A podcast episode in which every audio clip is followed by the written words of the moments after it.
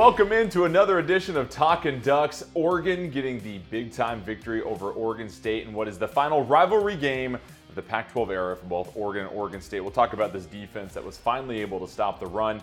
Plus, Bo Nix, one game closer to a Heisman Trophy potentially, sets up a big time matchup that everybody's been looking forward to since October. The rematch against the Huskies will let you know why Oregon should be the favorite in that one, and Dan Rubenstein will join the show as always. But let's go ahead and get to the opening drive brought to you by Capital Toyota, your way on the highway, and we welcome in the rest of the crew here from the Oregonian, Aaron Fentress.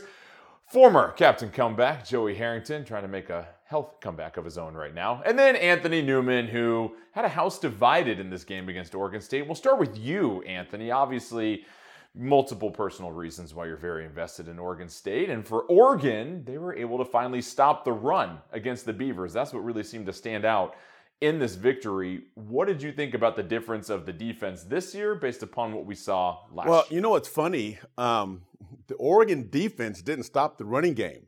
It was the Oregon offense that stopped the Oregon State running game because Oregon, the time of possession was crazy. In that first quarter, I think Oregon had the ball for like nine minutes and Oregon State had it for like two minutes. And so when you're when you're that offense for Oregon and you're moving the football, getting first downs, and then you score, that's how you keep that Oregon State offense off the field. They're standing on the sideline watching. But there's a dude, number three, okay, on the defensive line, Brandon Dorlus. He creates havoc for the running game. He was always in the backfield. He didn't have a lot of tackles, but he was creating all kinds of chaos in the backfield, and the runners were going east and west instead of north and south, which when you watch Oregon State run football, they're a north and south running team and that wasn't happening on Friday night. It was just great job by the defense. And then Oregon, Oregon State, they had to score points. So you, you, you get out of the running game because you need to throw the football. But uh, Oregon's defense did a great job. Hey, hey, hey, guys! Just, just, just, can we acknowledge what just happened? Anthony was given an opportunity to praise the defense, and he started by saying something about the, uh, I, about the. Who are you, and what have you done with Anthony? What? Wait, wait, hold on. Do we want to start the show again? Like, can we? no, no, no, no. We are rolling, and it cost us every single second hey, that we are doing the show. He's a pod. But it, Joey, it, it, it's Thanksgiving. Well, it was Thanksgiving. Hey, you know. God, Newman's Newman's talking about the offense. You know, Fentress is wearing his you know j- yeah, Joker what outfit. God's you know, trying to stay neutral. Like things are right going there, crazy. Fentress? What? We, we got to stop. Yeah, yeah. Before we even get to Joey for a single point, where did you find that in your closet? I mean, I, I would imagine I've had this purple jacket no for store a while. would sell that. I've had this purple. I've had this jacket for a while, thank you, and it's a beautiful shade of purple, and it's perfect for this week. Was it when you dressed up as the Joker? I'm trolling. I'm not gonna lie. I'm trolling. I'm being the Joker. I got my little green thing. Yeah, I'm trolling. I'm not okay. even gonna pretend. Uh, all right. Well, Joker, we'll go ahead and let you talk about this game. What did you make of Oregon? I mean, this this really wasn't even close for most of the game here, Aaron. And again, Bo Nix, another masterful performance, and this team has just been methodical in the way that they've been winning games lately. Well, first props to Joey because he's the one who kind of picked the blow, semi blowout in this game. I thought it would be close, but it was obvious pretty early on that Oregon State was a little overwhelmed. That long drive ate up a ton of clock, like Newman said, and they did get that touchdown drive to make it 14 7. And I'm thinking, oh, okay, well, you know, let's see what happens in the second half. And oops, 40 seconds later, the Ducks are in the end zone off of an amazing pass from Bo Nix, getting flushed out of the pocket to the right, throwing across the, the, the field to to Franklin. And at that moment, I'm like, okay, I think this is over because I just didn't see enough from DJ to believe that he was going to be able to overcome the lack of a running game and produce enough big plays against this defense, getting pressure on him and playing pretty good coverage. He just wasn't up to the task. No knock on him. He's a really good quarterback, but he was going to have to be special in this game, throw for 300 plus, four touchdowns, and it just wasn't in him in the offense to get it done. Great performance by the Ducks. They definitely have been playing great football since that loss to Washington. They have been elevating their game each week, and this was another example of that. Wait, wait, hold on, Jordan, Jordan, hold on, hold on.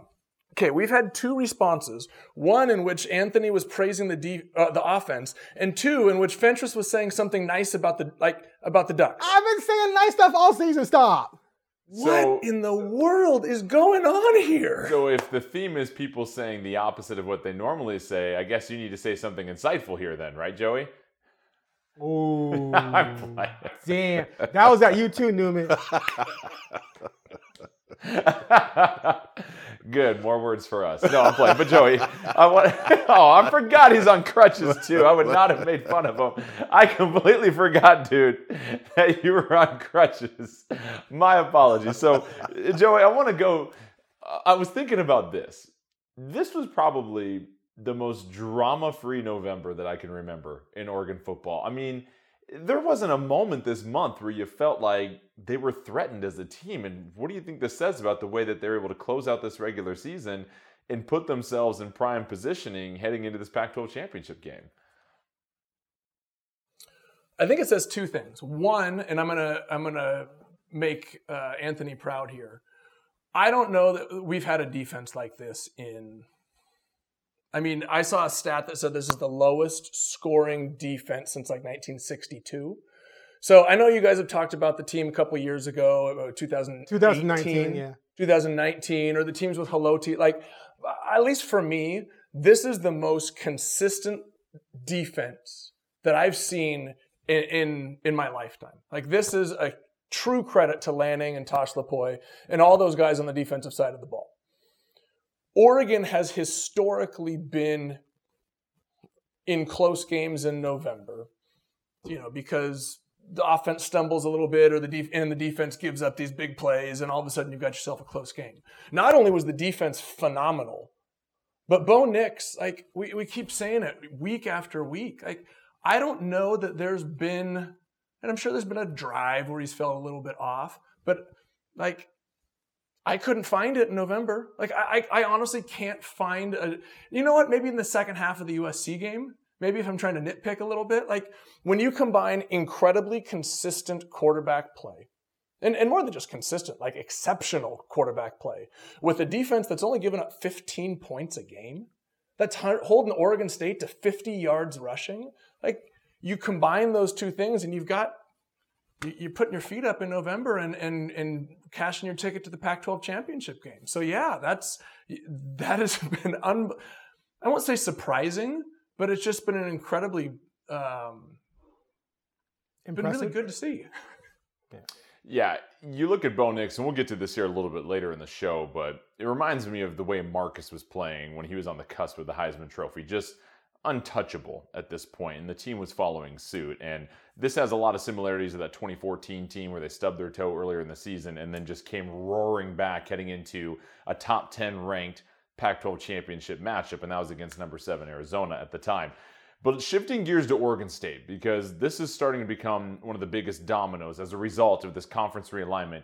Jonathan Smith accepting the Michigan State opening, and you look at the job that he did, Joey, at Oregon State bringing them from beneath the ashes. I mean, this was a program that was decimated by the time he got there and then got them to where they were on the verge of the top 10 this year. I think if they didn't have so many injuries, they maybe flirt with the top 20 finish. What do you think about him going to Michigan State?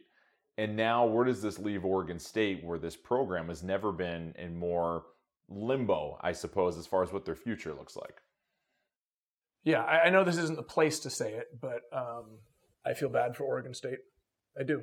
Um, you can it's, say that here. You can say that. You can say that here. you Yeah. know, that's it- it's it's unfortunate the way things played out, especially considering the job that or that that Jonathan Smith did to bring Oregon State back to the point where they were literally two weeks ago competing for a potential Pac-12 championship.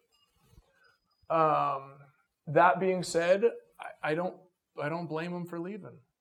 I don't. Um, you know, it, it, the situation at Oregon State, and we've talked about it before, is so up in the air. Who's going to leave? Are you going to have the funding? Are you going to have a conference? Are you going to have a TV deal? Who are you going to play next year? You don't have a schedule. Um, you know, the idea of being potentially reduced to a, you know, a you know, I guess it won't be group of five anymore, but the you know a mid-major football program, um, that's not real enticing.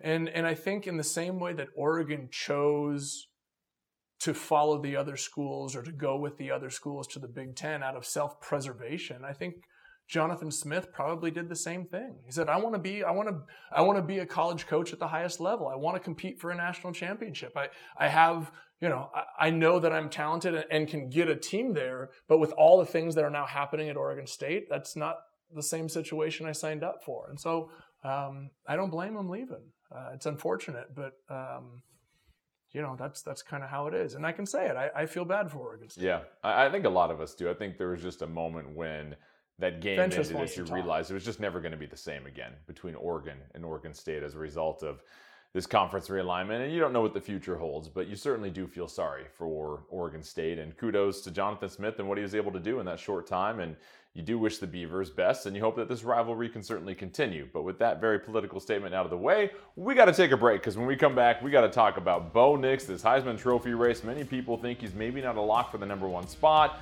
What does he need to do against Washington? We'll let you know when we come back on Talkin' Ducks.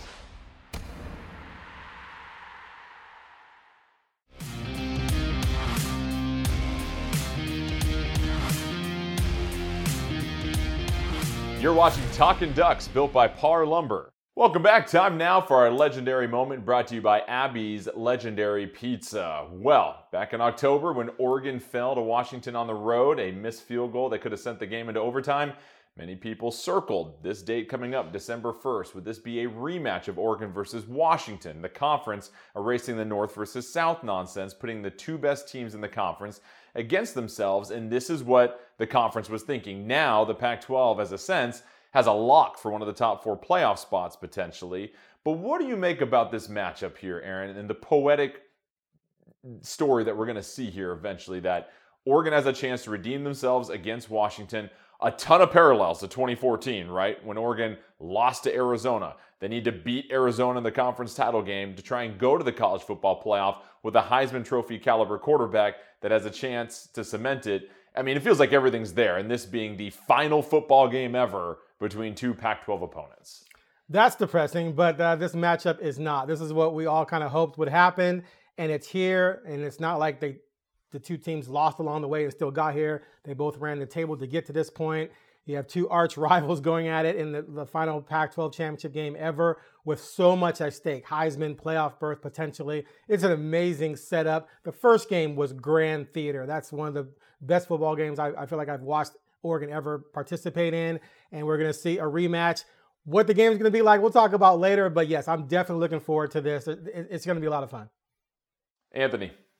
Yeah, well, I'm going to say this: it's hard to beat a team twice, and it's really hard to beat a team twice when they really should have beat you the first time. so, so this is Michael Penix Jr. Uh, I think he's he, he had nightmares of number three, Brandon Dorlus, uh, during that first game, and he hasn't been right ever since. He's been beat up. Uh, now they find ways to win football games. Give them credit. They're finding ways. They're still undefeated. So yes, this is a very good football team, but they, they understand what Oregon's all about. This is going to be this is going to be a good game. It really is. Yeah, I mean, Joey, as Aaron pointed out, you really couldn't have scripted a better closing game to the conference and everything that's on the table for both of these teams. And as a player, I mean, going into this game on a short week, a chance to play your rival, what's going through your mind as you're preparing for this game? You know, um, this is one of those moments where you just you, you feel like you're almost there. Like you you you like you can you can reach out and touch it, right? We all, you know, as players, you know, Jordan, Anthony, I guess even you, Aaron, um, you know, for your, you know, we made goals like you know, Aaron, you probably made punting goals. Like you, you start at the beginning of the season, like what can I do for my punting average, and how is that going to going to play out? And when Hitting you're sitting teams there, inside the 20, that was my big thing. yeah, exactly. Um, you know, in April, you know, it's forever away, and then it's August, and it's you know, it's we're getting closer, and then you start playing games. But it's such a long, like, it's a slog of a season. Like it just takes forever, and so even those goals, like, just seem so far in the distance. They are right there.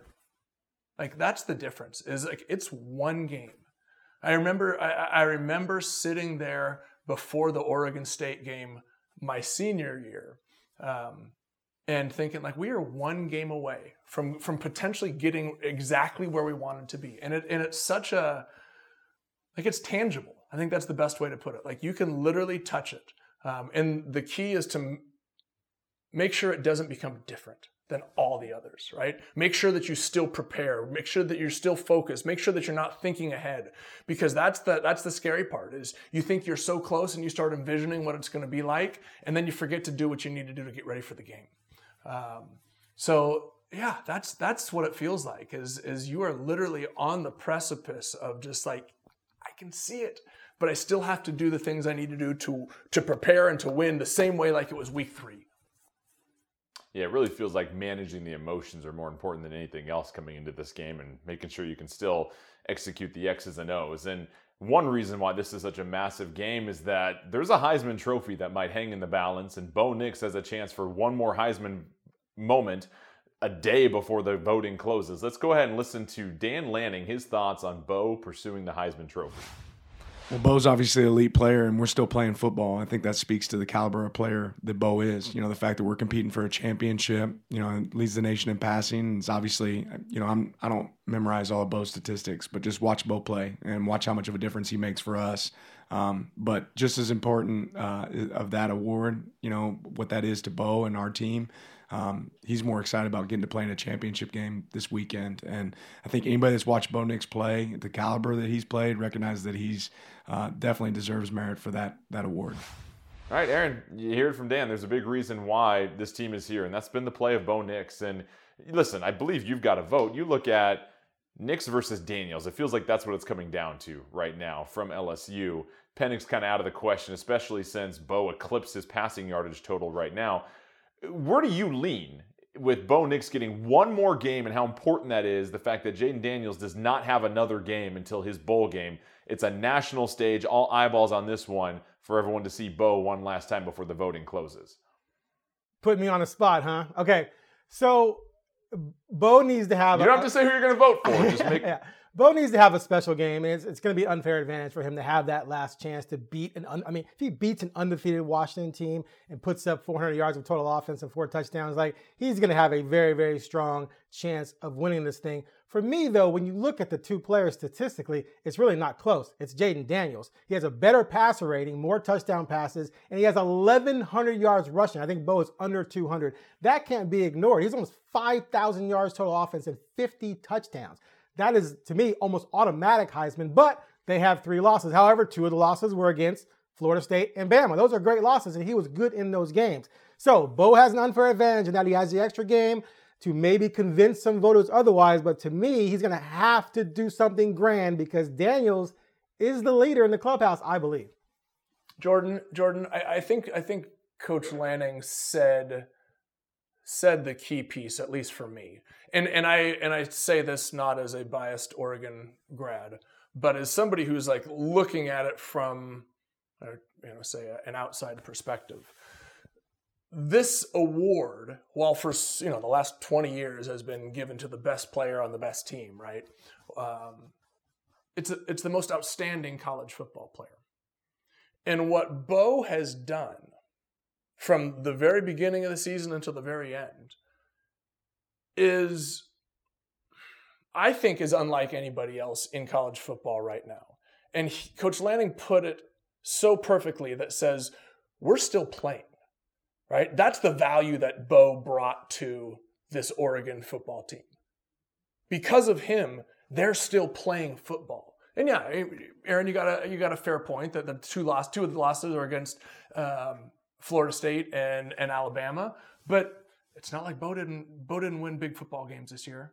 You know, it, it's there is an element like if it's purely statistic based, which it's not. You know, we'd have given the the Heisman to Graham Harrell or to um, or Kevin Kolb or you know some of those guys who just put up astronomical numbers. Jayden Daniels has been phenomenal this year, but I think there's an element of this award that is left vague for a purpose. They've never defined what outstanding means. They've never said, you know, they've never tried to quantify that. And I think it's for a reason because sometimes you just see it. Sometimes you feel it. Sometimes it it um, it just speaks to you. And I think what Bo has done in the position that he's put his team in is that special piece that would separate him from Jayden Daniels, who uh, you know, and even this year, if, if Jayden wins it, I mean, you can't you can not, you can't make an argument that he didn't deserve it. But I think Bo has done enough to separate um, based on that level of outstandingness. Okay, so let, let me respond to that. So what's more impressive?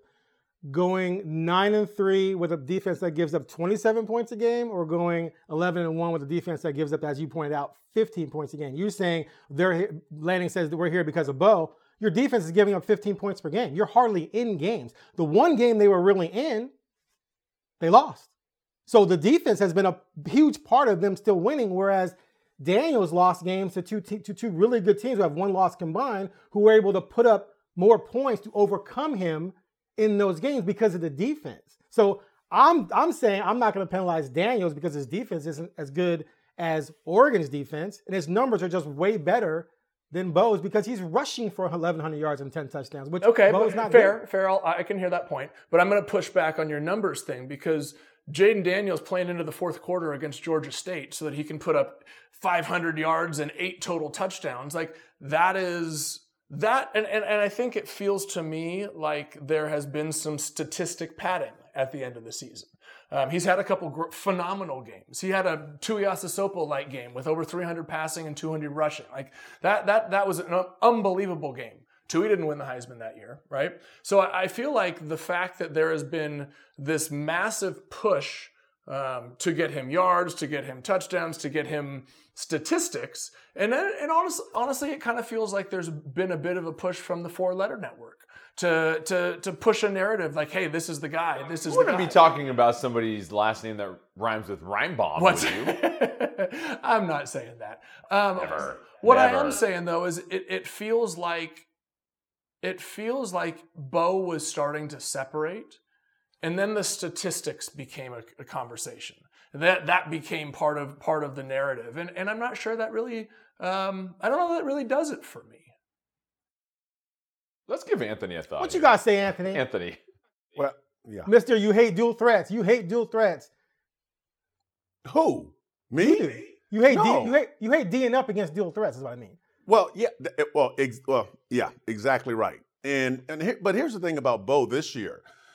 And if I'm a defensive coordinator, I'm trying to defend Bo. Eh, you know, from the past, I'm looking at him as a runner as well. Okay, hey, he's going to run the football. We need a linebacker to spy him. So now we're taking a linebacker linebacker out of the the, the drop because he's at the line of scrimmage watching Bo Nix if he's going to run or not. Bo Nix hasn't ran at all this year. He doesn't need to use his legs. Now, he, he's used his legs to get the first down a couple of times here and there. I think his I think one game he had like maybe 40 yards rushing, and that's been that's been the most.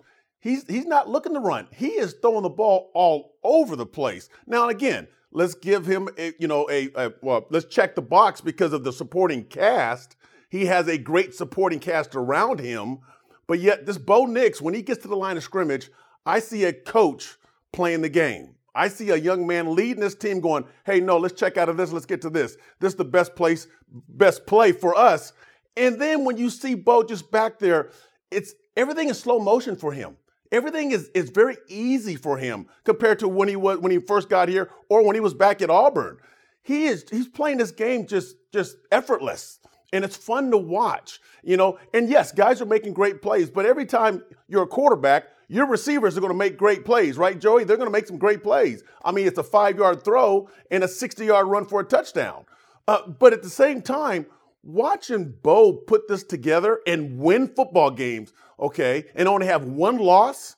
Now, you know, one loss, not three, one, that says a lot.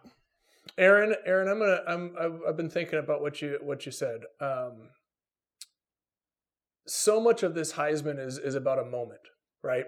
You know, you you have that you have that moment that sticks in people's minds. I think I, I think you've got a fair point that if Bo goes out and you know has a 400 you know 400 yard four touchdown game against Washington. You know, I was trying to think like, what is Jayden Daniels' moment? It's it's it's the game a couple weeks ago where he you know threw for three and ran for two, but he doesn't have that win, right? The two games that against the big time opponents have been losses, which you know, which which you pointed out. I, I, think this gives Bo an opportunity to have that signature win, and I think if that happens, and it happens in a way that that um, you know is impressive, then I think this is an award that he wins.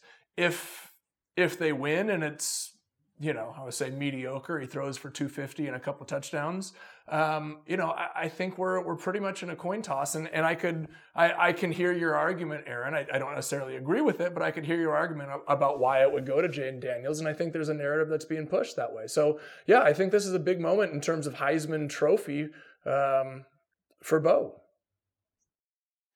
Yeah, it's going to be fascinating. I think that final moment against Washington will matter. I do believe Daniels played against one additional FCS team than Bo did this past season, so just keep that in mind. But it's going to be a close one. East Coast versus uh, West Coast bias. We'll see what happens. All right, stick around. Plenty more Talkin' Ducks when we come back. Dan Rubenstein will join us. We'll get his thoughts on the matchup. Also talk a little bit about Bo and the Heisman as well, too, when we return.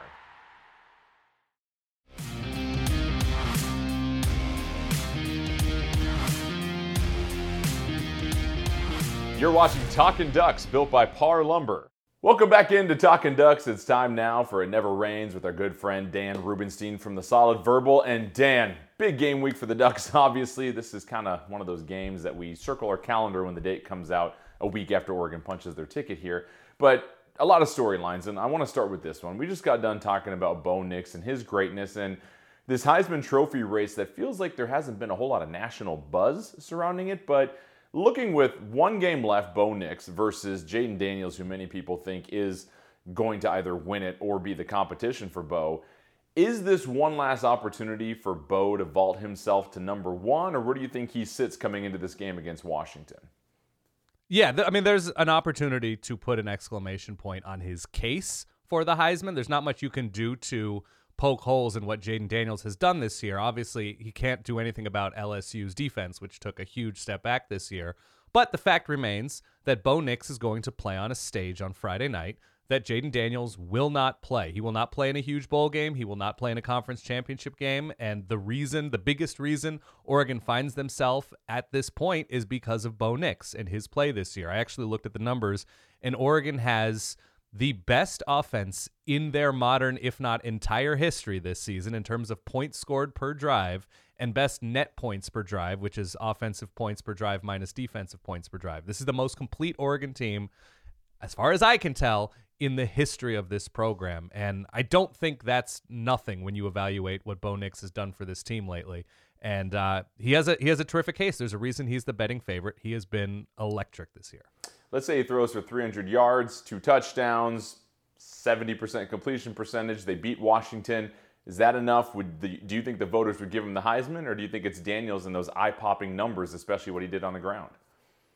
I think it's enough. I it, it's one of those things where I can't tell you Jayden Daniels isn't the Heisman Trophy winner, right. and it's just going to come down to personal preference. It's going to come down to geography, and it's going to come down to what voters, and there's a lot of them, decide to reward. And typically speaking, the the best player on one of the best teams when competing against a player who is on a good but not great team and you especially look back to the west coast and whether it's christian mccaffrey whether it's toby gerhart you know there's a lot of arguments for guys who have looked like the best player in the country but went eight and four went nine and three and there wasn't anything they could do about it other than do everything which they already did. So i i tend to think it'll be bo nix if he has that kind of performance in a win an emphatic win especially for oregon but I think it's real close.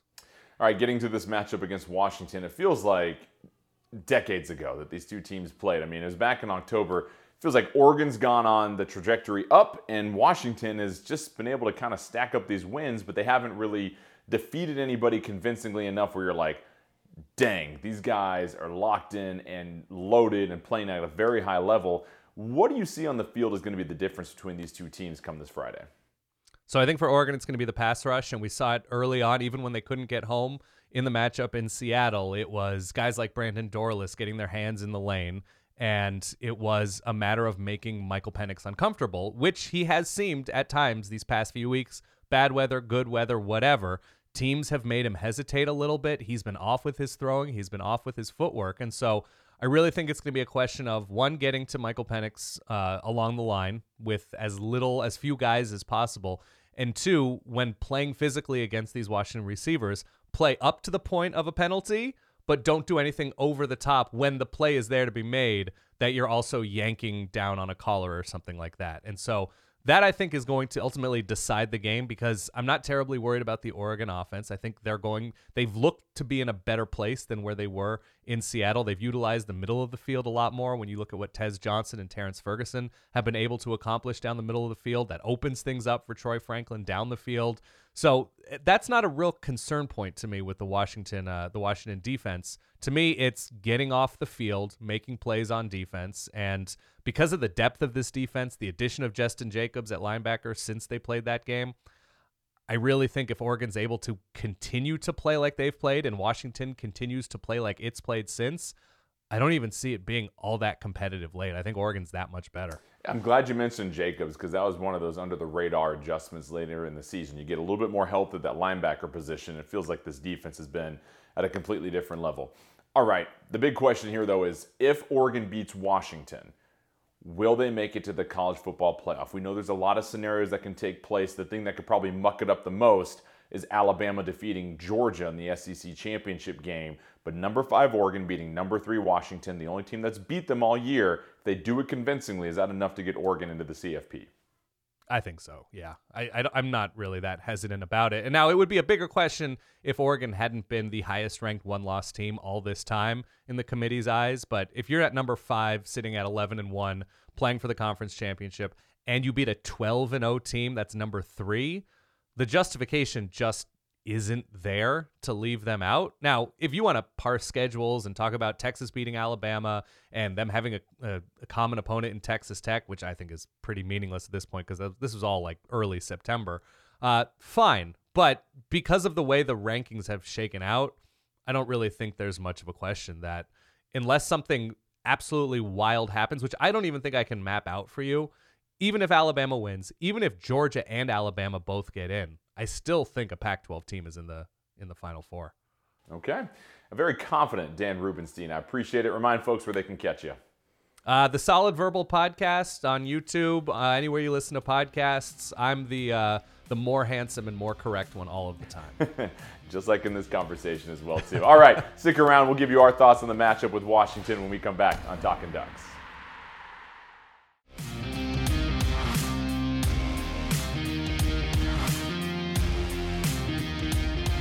You're watching Talkin' Ducks, built by Parr Lumber. All right, well, the Ducks getting set for this matchup against Washington in the Pac 12 championship game. As we said earlier in the show, you really couldn't script anything better.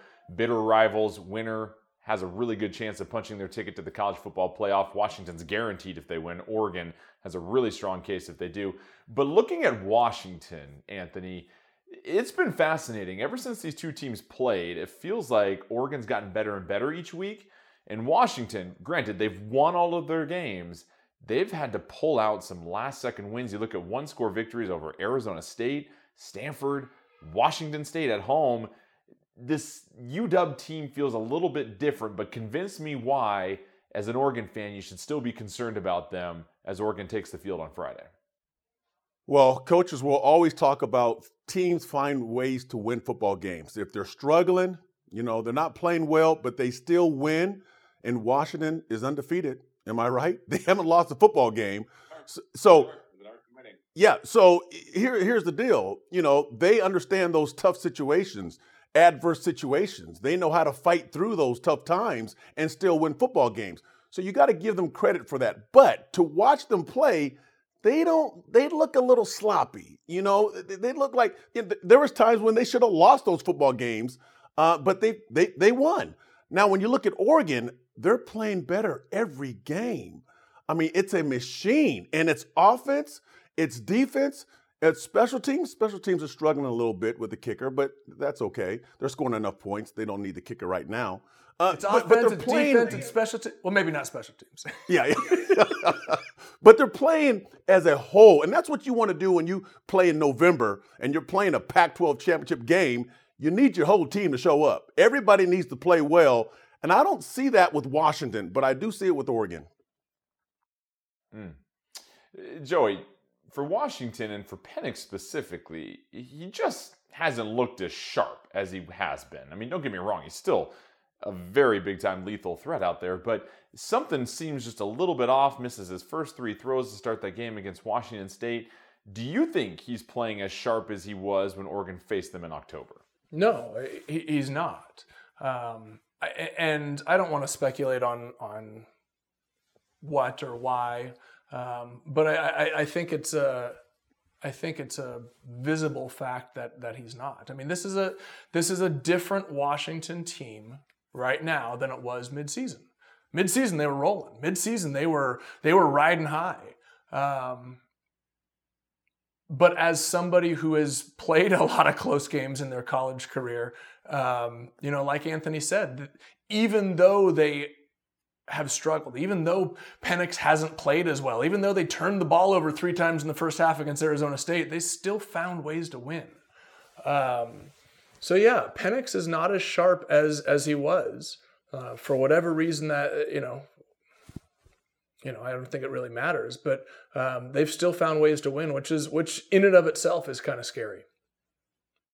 Yeah, I mean, Aaron, this there's an art to winning, right? And winning games does take skill, whether it's coaching decisions or just being able to make a play at that key moment. But what have you noticed from Washington the last four or five weeks? I mean, is this the same team that Oregon faced against in October? What's been the biggest difference? It's been pretty fascinating, really, because they're still explosive, but they're just not they're not dominating teams you'd expect them to dominate like Oregon has. Oregon has come up against teams that you expect them to win by a lot, and they're destroying the point spread. right, right? They're favored by 21, they're winning by 40. And it's not even close going into the second half. Whereas Washington's going out there and struggling with Stanford, struggling with Arizona State, uh, struggling with Washington State. I couldn't believe that. I'm thinking they're going to come out and just destroy Washington State at home to set the table for the Pac 12 title game rematch. And it's 21 21 with two minutes to go, and Washington State has the ball. That to me is just bizarre, but still, Penix, I mean, we can say what we want about Penix, but you know, against Southern Cal, 73%, 256, two touchdowns, but they rushed for like 280 or something. So that took away some of his yards. They scored 52 points.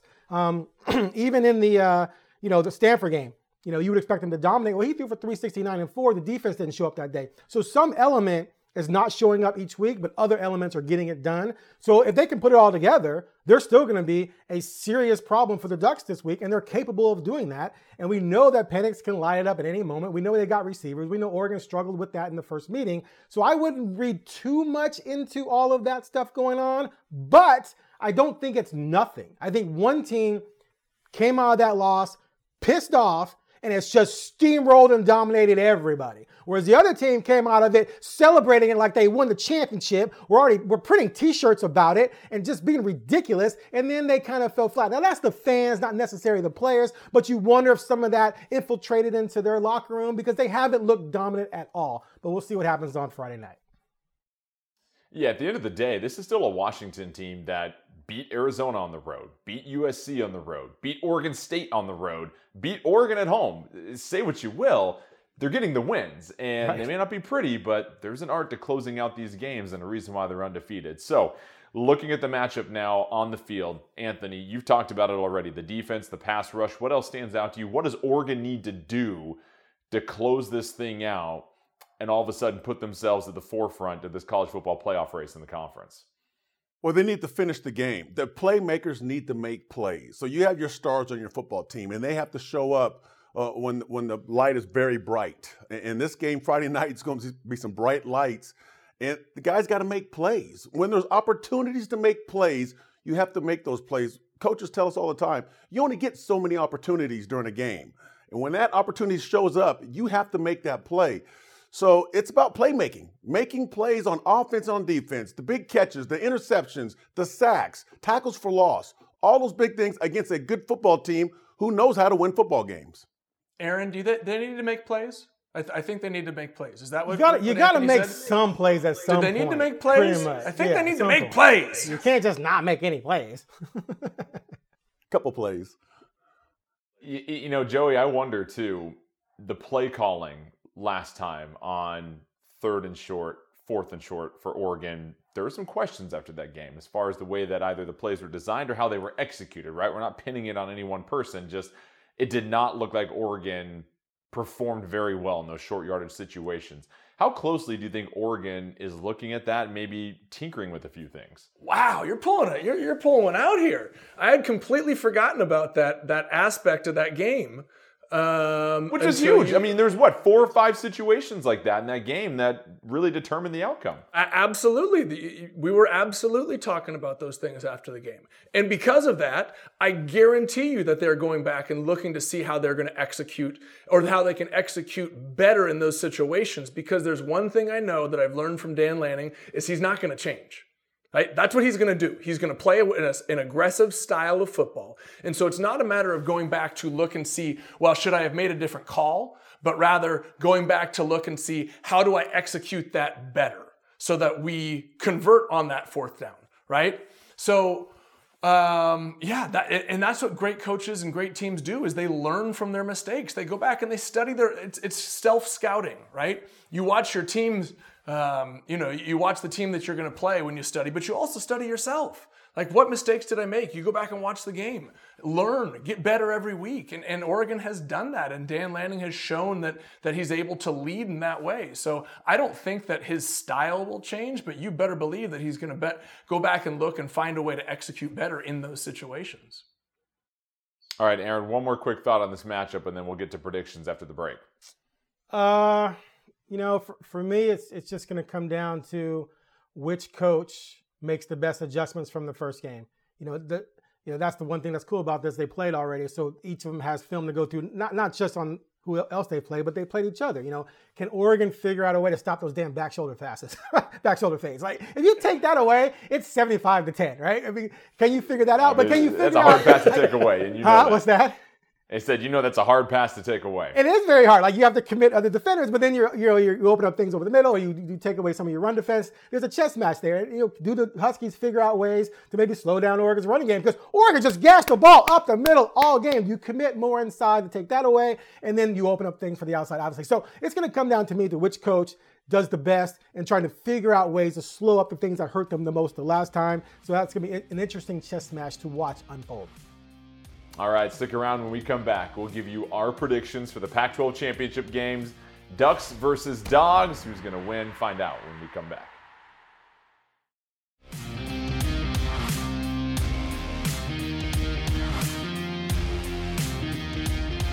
You're watching Talkin' Ducks, built by Parr Lumber.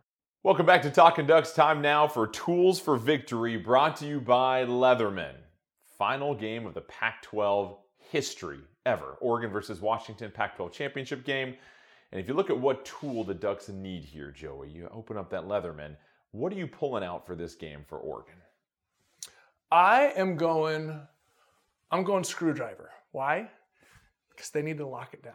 They have to lock these receivers down. Look, if, if I'm looking at one thing about this game that I don't want to say can is is is a bit of a wild card.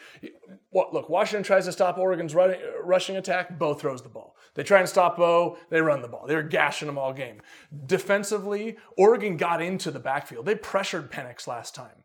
The one thing that they weren't able to do is lock down those receivers. This secondary is going to have to come up a little bit bigger than they did last time. Now, I'm not saying they got to hold Penix to 186 yards and, and three picks, but they can't give him 315 and four touchdowns, right? They got to make a couple plays. They got to find ways to flip the momentum, to, to shut down a drive.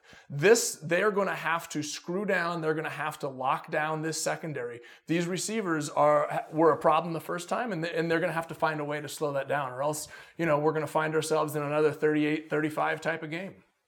All right, Anthony. Uh, you have to use every tool, every tool that's available. you really do, because you're playing the Pac 12 championship game. Uh, in this game, you have a team that can score points. Washington can score points, or uh, you know they can score, score enough points to win the football game if it's only 22 points. But they find ways to win football games. So you need to do everything right. You need to cut off the head of the snake. I hate to say that, but that's Penix Jr. You got to get to him, and that's what happened in that last game. Oregon put a lot of pressure on Penix and beat him up. If he's if he gets pressure in the pocket, he doesn't like that. And and but Oregon didn't win that football game.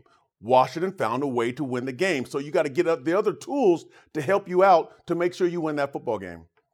Aaron. Is a plow a tool? Or is that machinery? Anyway. I don't think there's a Leatherman plow, but there you go. You can send it to their R&D department. But go Hey, ahead. that's just the thing I could come up with.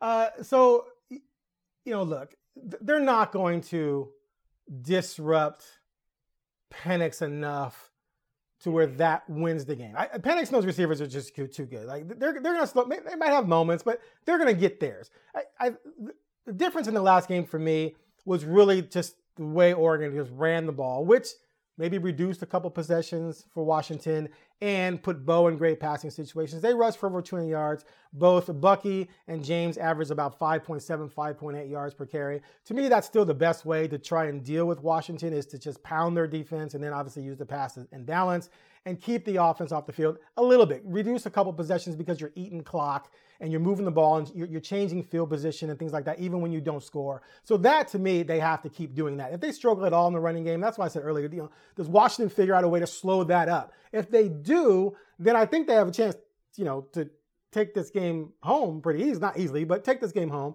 But if Oregon can maintain that running game, I think they have a great chance to win. Joey. My tools is cork, my tools is corkscrew. Get Yeah? ready for that champagne because Oregon's gonna win. Just do what you've been doing. Honestly, like you were playing at such a high level. Don't overthink it. This is truly the time you want to treat it like another game and not play outside of yourself. For as far as predictions, Oregon's favored by nine and a half. Real quick, I'm going to give you my thoughts on this one. I think Oregon gets the win 35 24 in this one. Joey. 35 24. I'm going um, 38 21. Oregon's defense coming up big. Yep, I said it. All right, I love it. 21. Anthony. Take that, Lawyer Milloy and Nigel Burton. You know, I don't give sc- I don't give scores, but Oregon's going to win by 14. I, I, they're going to dominate this football game. And and by the way, Joey, is that a, is there a plow on that? I was looking for the plow. I was No. trying to find Aaron, like, to, to, I was like, us home. you can you can cram it all together and like plow like that way. plow. I, I was like, Aaron, you I got 15 I got a seconds can opener. prediction, I friend. picked the Huskies to win the conference title at the beginning of the season, but I just can't pick them to win this game, even though I'm trolling with the purple jacket. The Ducks have been playing way better football. I'm going 39 33 Oregon. I knew That doesn't- there was enjoy hope the for game. you, It should be a Fentress. good one. I We'll knew break there was everything hope down for you. afterwards.